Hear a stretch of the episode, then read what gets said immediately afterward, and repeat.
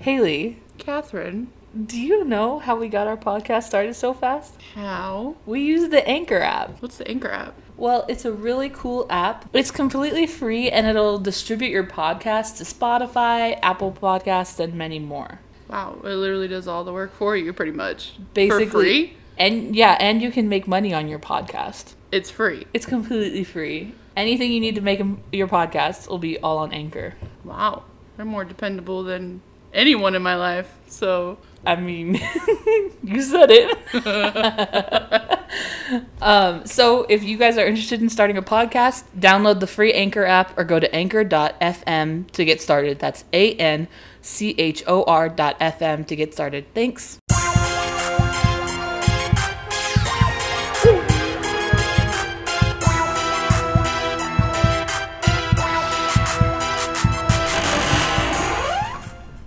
This happened when I was in college. I lived in the student community at UCSB, notorious for being a party school. It fully lived up to its reputation. I like to party, but holy shit, these people were off the wall. As such, there were a lot of people who put themselves in dangerous situations, drinking to excess, not being careful, not locking doors, etc.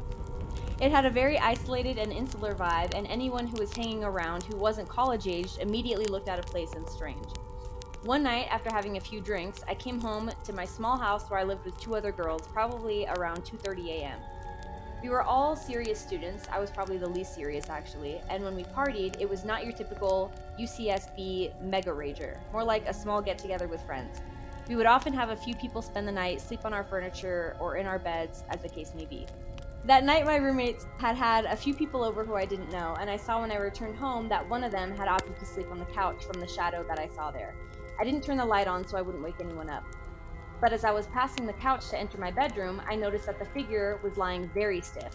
He just had this weird energy to him. He was lying down, but it was like he was putting all his energy into lying as still and rigid as possible. I paused, and the guy quickly jerked his head to face me, without moving his limbs, so quickly that it startled me. I could see his eyes wide open, glinting in the dark. Figuring that I'd startled him, or that he was drunk, or maybe on some kind of stimulant and, and unable to sleep, I just hurried past into my bedroom and locked the door. The dude had me nervous, and I wasn't taking any chances. I fell asleep. At 4:30 a.m., I woke up. There was a strange sound at the door, almost like somebody was drumming their fingers against the wood very quietly. I lay still and listened. There were more quiet sounds, like someone scratching the door with their fingers, which got louder and louder until it was clear that he was using both hands and scratching as fast and as hard as possible. It created an extremely loud and intimidating sound that filled me with fear. I got my cell phone and texted my roommate because I was afraid to make a sound. Your friend is freaking me out. Is he coked out? Can you talk to him? He's banging and scratching on my door. She didn't text me back, probably because she was asleep. I texted my other roommate to the same effect, covering all my bases. Keep in mind that the scratching has been going on at this point for a couple minutes. I have no idea how he could have sustained it. Scratching a wooden door with your fingernails can't feel good. He also grabbed at the knob and jiggled it super forcefully. Because neither of them answered, I decided to call and really wake them up. Though I was scared to make a sound. I know it sounds stupid, but there was something seriously horrifying about being teased like this through the door. I knew that he was trying to terrify me. I felt like a little kid, but I could tell this guy was fucked up or something, and maybe the police needed to be called. And I wanted to loop my roommates in, since it was one of their friends. The scratching stopped abruptly, and I called my roommate, who answered sleepily. Yo, your friend is messed up. Can you please deal with it? Do we need to call the cops? He's seriously scaring me, and he was scratching at my bedroom door really fucking weird. She didn't say anything for several seconds, and when she did, her voice had no sleepiness in it at all. What friend? She said. The fucking guy that was sleeping on the couch, I said. She was quiet again. We didn't have any guys over, she said. Call the police. My adrenaline surged, and I told her to please lock the bedroom door as quickly as possible. I realized that I hadn't heard scratching in a while, and I had no clue where the, where the guy had gone. Suddenly, I heard loud banging on the other end of the house where my roommates, Lauren and Monica, shared a bedroom. The bangs were followed by the sound of them screaming in fear. I quickly dialed the police, and the maniac proceeded to bang against the luckily locked bedroom door of the two roommates as they screamed. The heaviness of the blows left no doubt he was trying to break the door down. I told the 911 operator the, situation, and she dispatched two squad cars. The police in Isla Vista are generally used to peeling drunks off the sidewalk and breaking up brawling frat boys. This was really serious and strange, and I think the dispatcher got the sense from my tone how terrified I was, and she stayed on the phone with me. At one point, the banging stopped and everything was quiet for a while. I talked with the dispatcher and suddenly looked down to see that this guy had slipped his fingers through the one inch gap between my door and the floor and was just kind of wiggling them around, making this weird growling sound. I screamed and backed away, which is my biggest regret about the situation, since when I look back, it would have been so awesome to just stomp the shit out of those guys' fingers and hear the guy howl in pain. When the cops rolled up, I heard running and the sound of our sliding glass door opening and closing, and then he was gone. The cops never caught him. He had broken in through our side door by jimmying the lock somehow. Our door was covered in what turned out to be huge gauges he'd made using a pair of scissors, which he discarded on the ground before he left. What terrifies me most about this was I walked right past him. I looked him right in the face. I realized now that he was not trying to sleep or on drugs, but was lying so stiff like that because he was hiding. He probably heard me open the door and freaked out because he hadn't realized there was another girl living there and tried to blend into the couch in the darkness. This is a popular story with my family and most of my friends. Amanda is my brother's girlfriend, and at the time of the story, she was looking for her first apartment and moving out of her parents' house. Her and my brother didn't want to move in together since they'd only been dating for a few months. She opted instead to search for a roommate online, browsing Craigslist, of all fucking things. She found an ad titled something like Roommate Wanted, Females Only. This sort of thing was common since the area she was looking in was mostly young professionals. The listing was for a room in a house uh, for about 225 a month, which was really cheap compared to most of the places listed. The occupant listed herself as a 23 year old college student that wasn't comfortable living with any males. The other roommate would have their own room and an attached bathroom. So far, Amanda was into the place. However, the listing only had a single photo from the outside of the property. Amanda sent an email wanting to meet the occupant and tour the house. Within 30 minutes, she received an email back with all of the details and time to stop by. The girl worked late hours and wanted Amanda to stop by at 8 p.m. When Amanda arrived, there was a handwritten note on the front of the door saying, Door broken, use back door. Walking around the back of the house, it looks nice, but slightly unkempt. Tall grass, weeds, dusty windows, etc. Still, at this point, no alarms for Amanda, though. When she knocks on the back door, an older man opens the door. At first, Amanda thinks she has the wrong house, but the man reassures her and says that he's the landlord. The occupant asked him to meet Amanda since she was working late. He seemed to be pleasant and offered to show her around. Alarms start going off, but they aren't at red alert yet. First, the guy was clearly in his 40s, unshaven and looked like he lived in his car. Also, only the kitchen light was on. Ew. As they walked around the house, Amanda, Amanda noticed one huge red flag no furniture. Nothing. The landlord was polite about answering questions, but seemed irritable and wouldn't leave the lights on for too long. And he was rushing her around and only letting her look at rooms for a few moments and before rushing her out and turning the lights off. There was a single room that the landlord wouldn't open, telling her that that was the occupant's room and he didn't want to invade her privacy. And as they walked down the hallway into the living room, she noticed that the front door had a plank nailed across it, broken for sure. Amanda's creepometer, creepometer started to ding, so she decided to wrap up this rock walkthrough and leave, but she also wanted to be polite. And she started to give the guy her thanks for the showing bit, and but he started to perk up and says that he forgot to show her the basement. It was recently refurnished and it would be a great rec room and she should take a look down there. At this time, Amanda and the landlord were standing in a small hallway between the front door and the living room and the back kitchen. In this little hallway was the basement door. When he opens the door, it opens outwards to create something of a barrier between Amanda and the back door. The basement is pitch black.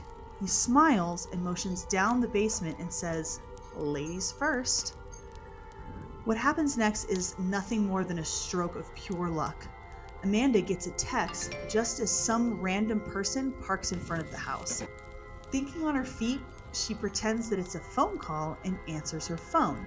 Hey, yeah, are you here? I'll come around back and I'll let you in. It's great, you've got to see it.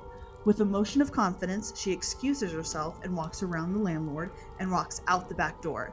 She says the guy just looks at her with total confusion. Once outside, she sprints to her car and speeds out like hell. When Amanda gets home, she tells her mother and brother everything. Cops are called, they take her statement, and they go to investigate, but by then, the Craigslist posting had been removed. Epilogue The house had been foreclosed over six months earlier, and the property had been abandoned. Ew. When the police investigate, they find that the closed room that the landlord wouldn't let her look at was where the man had been staying. There was piles of dirty blankets, rotten food, a gallon of em- or gallon empty jugs everywhere, and even more creepy, the walls were plastered with ripped up pages of porn mags all over the walls. The scary part was the basement. The man had tied a thin piece of fishing twine about halfway down the stairs at shin level. The basement was empty except for another pile of old blankets, a broom handle wrapped in leather belts, and a small box filled with rolls of assorted tape duct tape, electrical, etc. Needless to say, Amanda did not end up moving in. A woman, we'll say her name is Susan. Okay. Um, she lives in an apartment um, with her dog. She's sleeping, and she hears uh, a dripping sound, and so it wakes her up, and she kind of looks around the room, and she doesn't hear it for a minute, and so she puts her hand down. The dog licks her hand. She goes back to sleep, and then uh, a little while later, she hears the dripping sound again. So she wakes up, and then the dripping sound goes away. And then she puts her hand down again. Dog licks her hand. She goes back to sleep. In the morning, she wakes up, and her dog isn't in its spot anymore, and she can hear the dripping sound again. Uh, and so she goes into the bathroom, and she opens up the shower, where she finds her dog hanging in the shower. And she hears the dripping sound as the dog's blood hits the bottom of the tub. So now the question is what was licking her hand in the middle of the night? But uh, long, long time ago, back when back when I was a child, um, I was like sleeping out in the living room, and we had this cat that would like just wander around the living room all the time.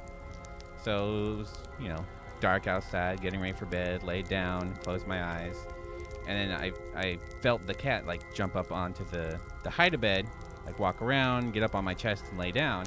It's like, oh, okay. So then I reached down to, to pet the cat, but there was nothing there. Opened my eyes, I looked around, and the cat was like walking down the hallway.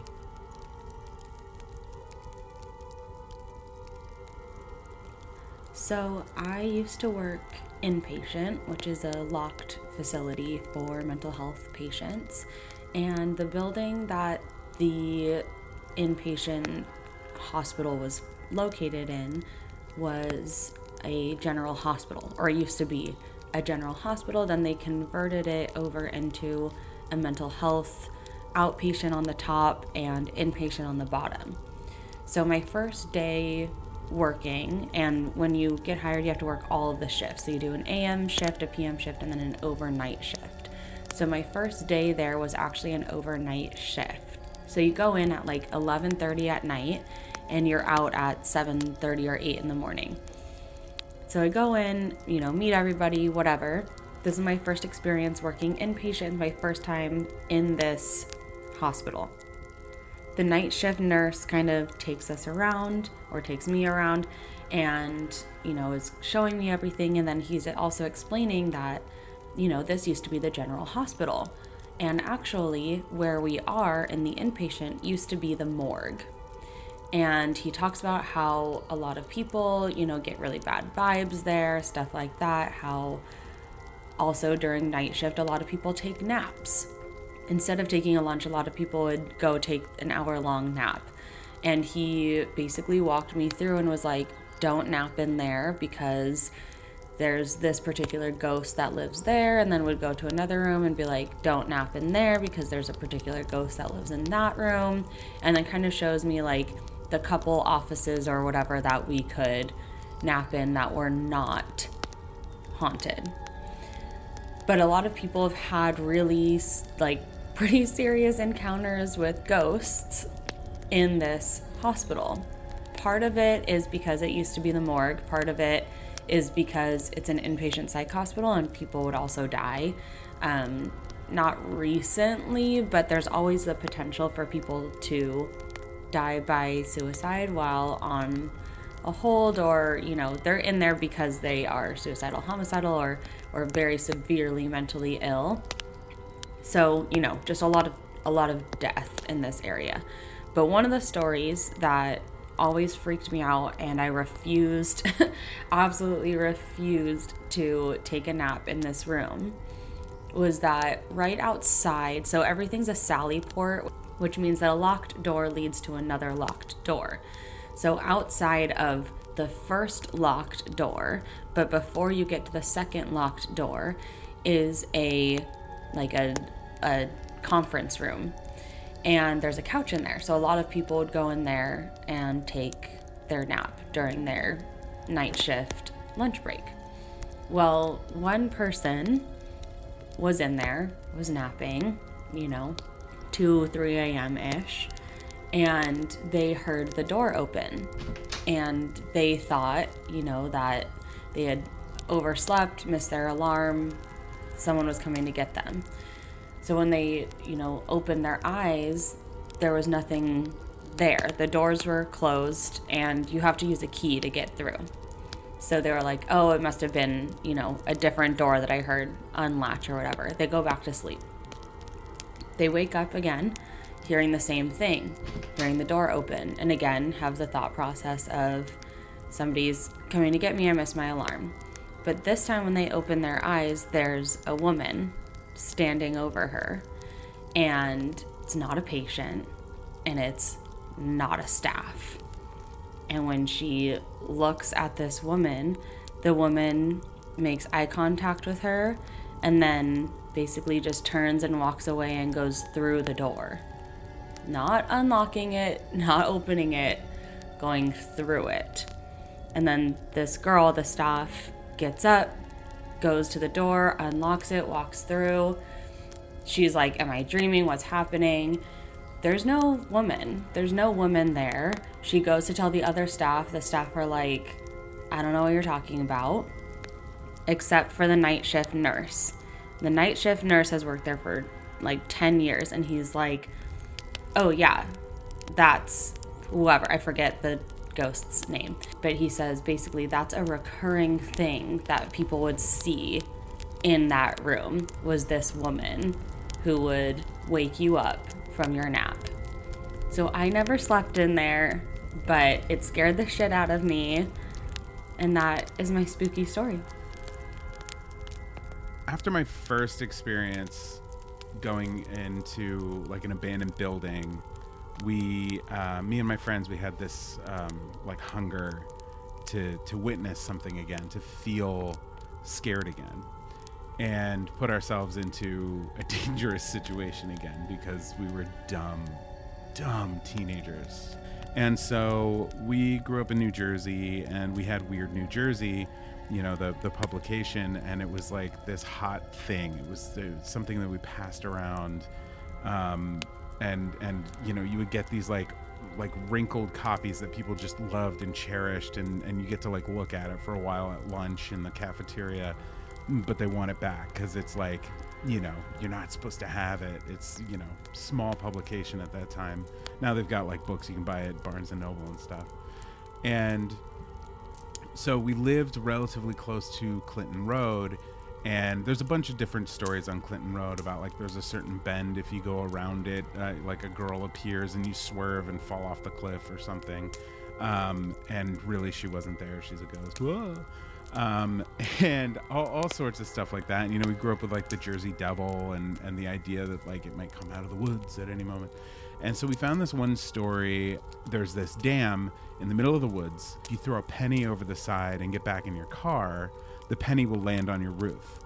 And we're like, oh, it's cool. Like, that's what I would do. That's great. Okay. So we're not like, you know, getting involved in anything too serious. It's a penny. You know, what could happen? So we go to this dam and Dan takes his keys, you know, with him, and we're like parked in the middle of the dam. We're in the middle of the woods.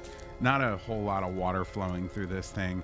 Um, pretty abandoned. And uh, he's like, "I got the penny. We're gonna throw it over the thing, and and whatever." So we throw the penny over the bridge, and then we all are like jerking around, pushing each other, and being like leaning over the edge and looking down. And we're like, "All right, let's get back in the car. This sucks." And we get back in the car, and the penny lands on the roof and my friend Guy is like, "Oh my god!" You know, like people are freaking out, and Dan's like losing his shit. He's laughing so hard, and we're like, "Oh, you jerk!" He like obviously thumbed the penny out the window or something, and it hit the roof of the car. And we're like, "All right, all right, you got us. That was scary. That was scary." And it was getting kind of late, and um, and Mike goes like, "Well, there's this other story actually about this dam. I don't know if you guys heard this one, but." it's supposed to be if you sit on the bridge and you turn off your car, a truck with like these big headlights will come and you're supposed to sit in your car and let the and it's a single lane dam like it's a single lane passage um fit one car. He's like the the truck will come and it will drive and the moment before it hits your car it'll turn into a spirit and kill everyone in the car. But you won't die like from the truck hitting you you'll die from this ghost. And we're like well we're not doing that. Like you die you die either way. We die if you're right and we die if you're wrong. So no. And as we're like kind of arguing about this this truck comes at the end of the dam and is facing us. And it's got you know this big rack of lights across the top and huge headlights. You barely make out anything other than the light coming at us. And it stops at the end of the dam and we're like oh my god no. How you know like did you plan this? And he's like no. And he's like freaking out. We're all freaking out. So um Dan is like reaching for his keys, and obviously they're like not in the ignition, and you know he's fumbling with it, and the truck starts driving towards us, and it's you know coming coming across the dam, and he gets the car started, throws it in reverse, and backs us out and over to the left side where there's like a little dugout, and it goes by. The truck comes and it goes by really really slow, right, and then disappears down the road, and Dan's like.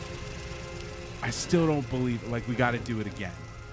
And we're all like, no, you fucking jerk. Like, no, we're not to do this creepy thing. It obviously worked, and now we're not dead, so that's great. Let's leave.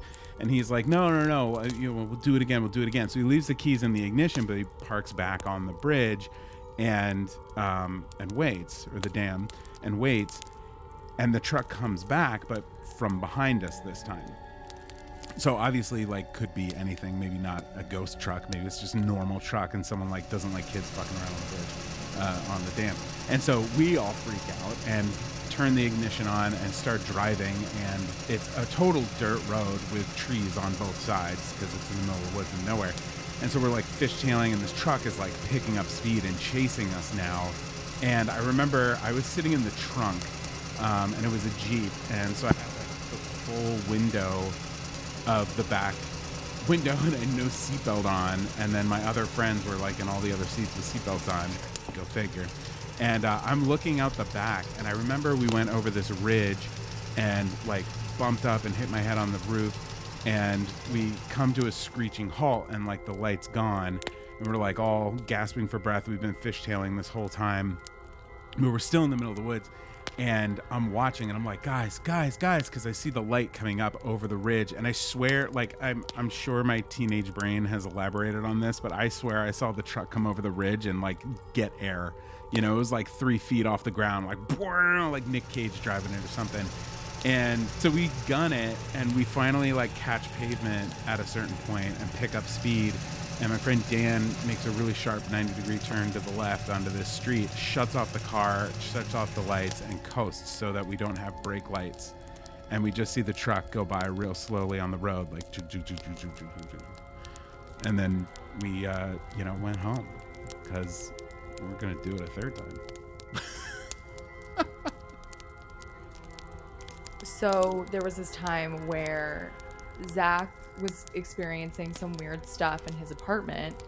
Do you want to give some context to what it was that was happening for you before I tell what happened to me? So I I think the first time it was just like I would hear sounds in my apartment. But one time I was getting ready for bed and I like shut off all my lights and was laying in bed and all of a sudden my timer for my Google Home went off in my apartment and I had not set a timer like at all. I was I had nothing set. I just play music through it. And so I was like frightened, like sat up in my bed and was like, I'm just gonna stay awake for another like 40 minutes. Mm-hmm. And then Kennedy came over the next day, two days later, and I was telling her like, oh, like I keep hearing these like it sounds like someone's walking into my like apartment. It sounds like someone's in here and like someone's setting timers on me. I don't know. Right. And so then I went home that night, lived like 15 minutes from Zach. So I go home and hours later, I'm sitting on the couch in my living room, and my living room has the the entrance to the house is in is in the living room. And I was there with my roommate, and we had both been home for hours, hadn't gone outside or anything. She'd maybe gone outside like an hour and a half before that, but we were settled in for the night, all locked up. And I kind of I was lying on the couch and the door was uh, behind my back, so I couldn't see it. But I heard a popping open of sorts and i looked at her and she was looking at the door and she looked freaked out so i look up and the door is open by maybe an inch and this was in the spring but it was still Yeah. fairly winter Mhm. at this point so like it's fucking cold here and uh, so I get up and I'm like, okay, I'm gonna go close this door, not really thinking about it because the wind has pushed our door open before, but I was certain we had locked up. So I went and I just pushed the door to close it, and it bounced back at me because the deadbolt was out, which makes absolutely no sense. And so that was kind of freaky. I tried so many things the next morning to try to see if I could figure out like could the deadbolt have been halfway out and then, you know, popped all the way and then the door popped or something, but it's like a very very dense mechanical lock. There's no way. Like once you push it a little bit the whole thing comes out. So I couldn't really figure that one out, but it was a bit of an anomaly, so I wasn't too scared. I spend um, a lot of time out at a cabin by myself in the woods. And so the next day, I went by myself and I, like I said, it's completely dark all around. There is no one around, there's no streetlights, there's nothing. And I got up to use the washroom in the middle of the night. And as I was walking back from the bathroom, my back was to the entrance of the house and a huge window. And this light came from over my shoulder. It was very bright. And I thought to myself that it was the sensor light that was outside because, you know, animals come past or through the driveway every once in a while and a sensor light will turn on. And then I turned around and my car that had been parked for at least eight hours, the keys were not with me. Um, it was just they were, the headlights were on shining through the window and I stood there for a second and then they went off and that was it. So I'd say like five or six years ago, um, one of my really close friends at the time, she took me along to uh, where'd we go? Like some middle of nowhere in Idaho to meet with her uh, grandma. And we stayed, and she told me before that her grandpa like haunts the trailer that they live in. And you know, me, I, I love spooky stuff, so I was like intrigued. I wasn't completely worried. Um, but everyone seemed to just like coexist with this spirit that lived in the house supposedly. And you know, like the, the touch lamps, like you touch it and it makes it brighter each time. So her grandma said that he communicates with those. And the day that we showed up, I touched it to turn it off. And everyone started freaking out and was like, he hates it when you do that. Oh, great. I'm cursed now. Like, the rest of this day is to be a nightmare. And it was a little weird. So that night, the, we were sleeping, me and my friend were sleeping in the living room, and I was in this uh, recliner chair. And you can see down the hallway, and there's, you can see the lamp. And I kept seeing it like go on and then go off. That night, I couldn't sleep. And my friend's just knocked, knocked out, and everyone else is asleep. And I'm just there. I have my headphones in because I don't want to hear anything. I don't want to see anything. And I'm just laying there, and I have the recliner like all the way back. And I don't I don't know what happened, but my headphone and my right ear, like the music just stops, just in one side, and I heard like a growling noise, like from the right side, and I freaked the fuck out. I looked and there was nothing there, and I jumped up, and my friend like jumped up and she was like, "What's wrong?" And I was like.